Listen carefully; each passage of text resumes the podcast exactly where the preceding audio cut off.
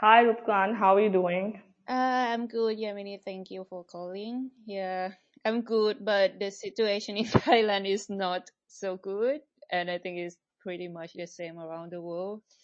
How's it uh, uh, at in Thailand? How are the cases and how is the government handling? For now, is like we have around a new hundred, a hundred new cases daily. So now we have like thousand and something, which is not too bad yet. But we all know that the official number is, you know, is not really the real number. So thing is getting worse every day, and people is kind of in the state of panicking somehow.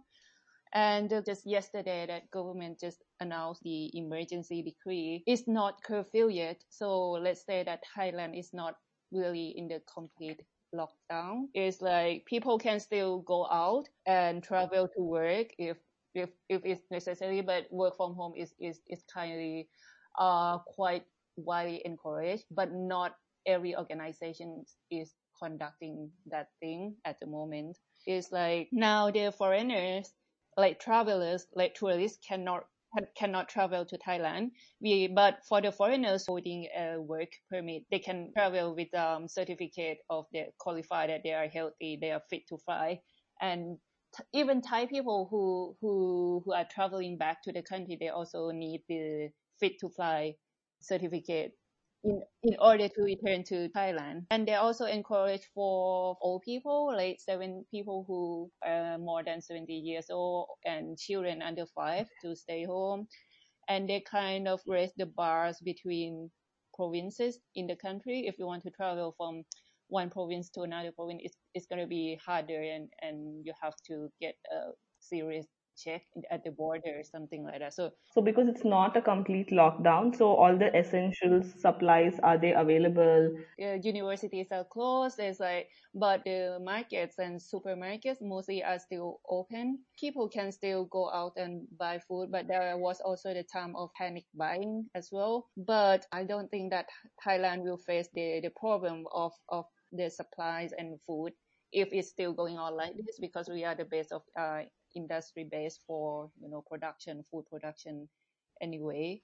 Yeah, but I think the problem is the way that the government communicate to the public, which is always uncertain, and this kind of uncertainty kind of created the the atmosphere of of panicking, and mostly I think it's happening among among middle class who have who have abilities to be panic, as in they can you know they have um they have time and money to go out and stockpiling to stockpiling the food and the supply, but it's like the majority of the people, of the workers, couldn't do so. Uh, in terms of the public health system, how does it work in Thailand? How does Thailand handle this crisis? This is a really interesting issue and big issue here because uh, in general, in Thailand, we have a public health, we have a universal health care that everyone can access the free healthcare, which is has been here for for a long time, for a decade. But actually, in Thailand, the system is kind of a hybrid one because we still have a very strong of the private hospital and private healthcare. As a consequence, we also have a really strong private insurance companies that kind of kind of governs this situation so well. I would say that uh, in the very face of the situation, we will see a lot of commercials about the private insurance that gonna cover the COVID-19. What we have the public healthcare and it took, I think, almost like two weeks until the government came out and clarified that if you got detected and you are infected, you are, you you don't have to pay anything. But before that, people already paid to the insurance company because it's it's very cheap. It's like ten pounds, and it's not about covering the expense, but it's like if you are detected, you will get the money, something like that. Yeah. In Thailand, is that actually it's kind of the private hospital is for for upper middle class and, and rich people who don't want to queue up with a long queue or to want to don't want to wait. But actually, the service in in the public healthcare is I would say it is quite good, but it's not that good, but it's developing and the government is it's been in the concern of government who launched it But now we have the government that that can form the military government from the dictatorship. So it's harder.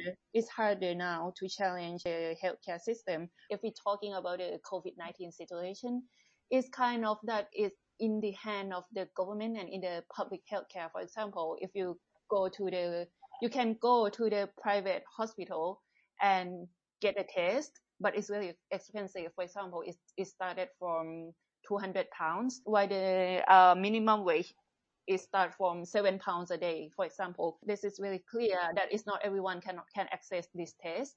But if you got okay, you got infected COVID-19, then you will be sent to the public system in order to deal with this. Yeah. There are no foreign tourists allowed now because Thailand is majorly dependent on tourism. So the economy should be very badly affected. A lot of people would also be unorganized. So how is that being handled? I would say it's, it's really sad because I think this situation is kind of review, review the, the wound that we has been hidden under the bandage for, for a long time in our economy and our you know society. And now it's time we see that for example the people who who live on daily wages they cannot quarantine them, themselves at all because they need money to live day by day. The number of these these people we would say that unregistered people or you say is uh, unorganized in india is i think it's the same thing who are not people who are not covered by the state benefits. Yeah it's around 20 millions. The number is like 20 millions. And the government kind of, they said that they're gonna support these people by giving them 100 pounds a month, which is very low and it's actually not enough. And also it's not just like giving by just giving. They're just like, it's kind of a mean test thing that, okay, you have to, you know, get through the system that you really need it.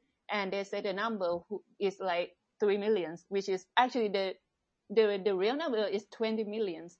So this is like the government is trying to do something, but it's not actually helping the whole system. It's more like healing at the at the not at the cost, but at the end, like you know, day by day. And so I'm expecting that in two or three weeks, we will see something more clear about the situation about people who cannot work, uh, who cannot work, and who cannot receive the, the wage for living. In terms of the businesses? Uh, in the short term now is most of the registered business, they will get some like 50% of of the uh, social uh, social security service, like which is the the thing that they have been paid monthly before. So this time they will be like paid for fifty percent, as uh, for I think it's for six months. But in the long term, I think it's gonna be a, a big big downturn in in this country in terms of economic and stuff because most of the people, most of the workers are you know uh, unregistered worker, and I think like you said in India, in the similar thing that people might die because of hunger before the virus. Uh, and in terms of the testing kits, um, in Thailand it's like because before I think like last two last two weeks people, especially for middle class and upper middle, class, they got panic. So a lot of people went to the hospital to to have a test without without any symptoms yet or without any risky uh, criteria. So we kind of wasted a lot of testing kits that. So there was a time that it kind of, we said that we kind of shortage, has a shortages and that shortage just made people more panic in a way. But then the government uh, came out and said that okay, actually we could handle that, and we are trying to do so. But I think, as I said before, the problem in Thailand right now is not about the COVID situation, but it's also about the way that yeah. government communicate to the people. That it kind of made people don't really know that what is truth and what is fact, and yeah, it's it's just the state of uncertainty. This thing is is is really bad in terms of not just the, our phys- physical thing, but it's also about social thing. It's like we we talk about a lot about social distancing, but I think this situation, as in if we thinking about capitalism and neoliberalism now, is also about social distancing, as in for social class distancing. It's very clear right now that is like people are not just physically away from each other, but it's also, you know, if you have a more capital, you can climb up more and more and, and be safe. And then you encourage people below you to, to do the same, which is impossible, which is incredibly impossible. And I think it's kind of created kind of a big gap in the society right now.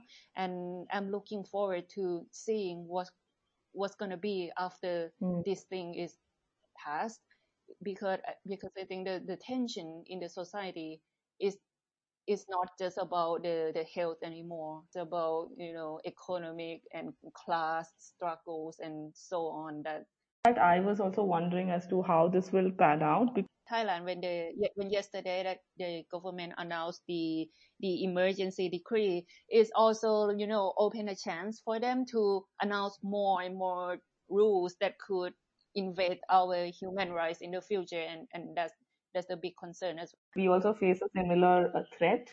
It just happened so fast. I think what is scary with this thing is like nobody prepared for it, and and I think that for the country that has a very strong um, social support thing is, is the one that's gonna survive it so well. Yeah, I think it's, it's, it's a very clear time that we, we can see that which, which gonna work and which, which doesn't work. Yeah. Thank you so Thank much. You. Bye bye.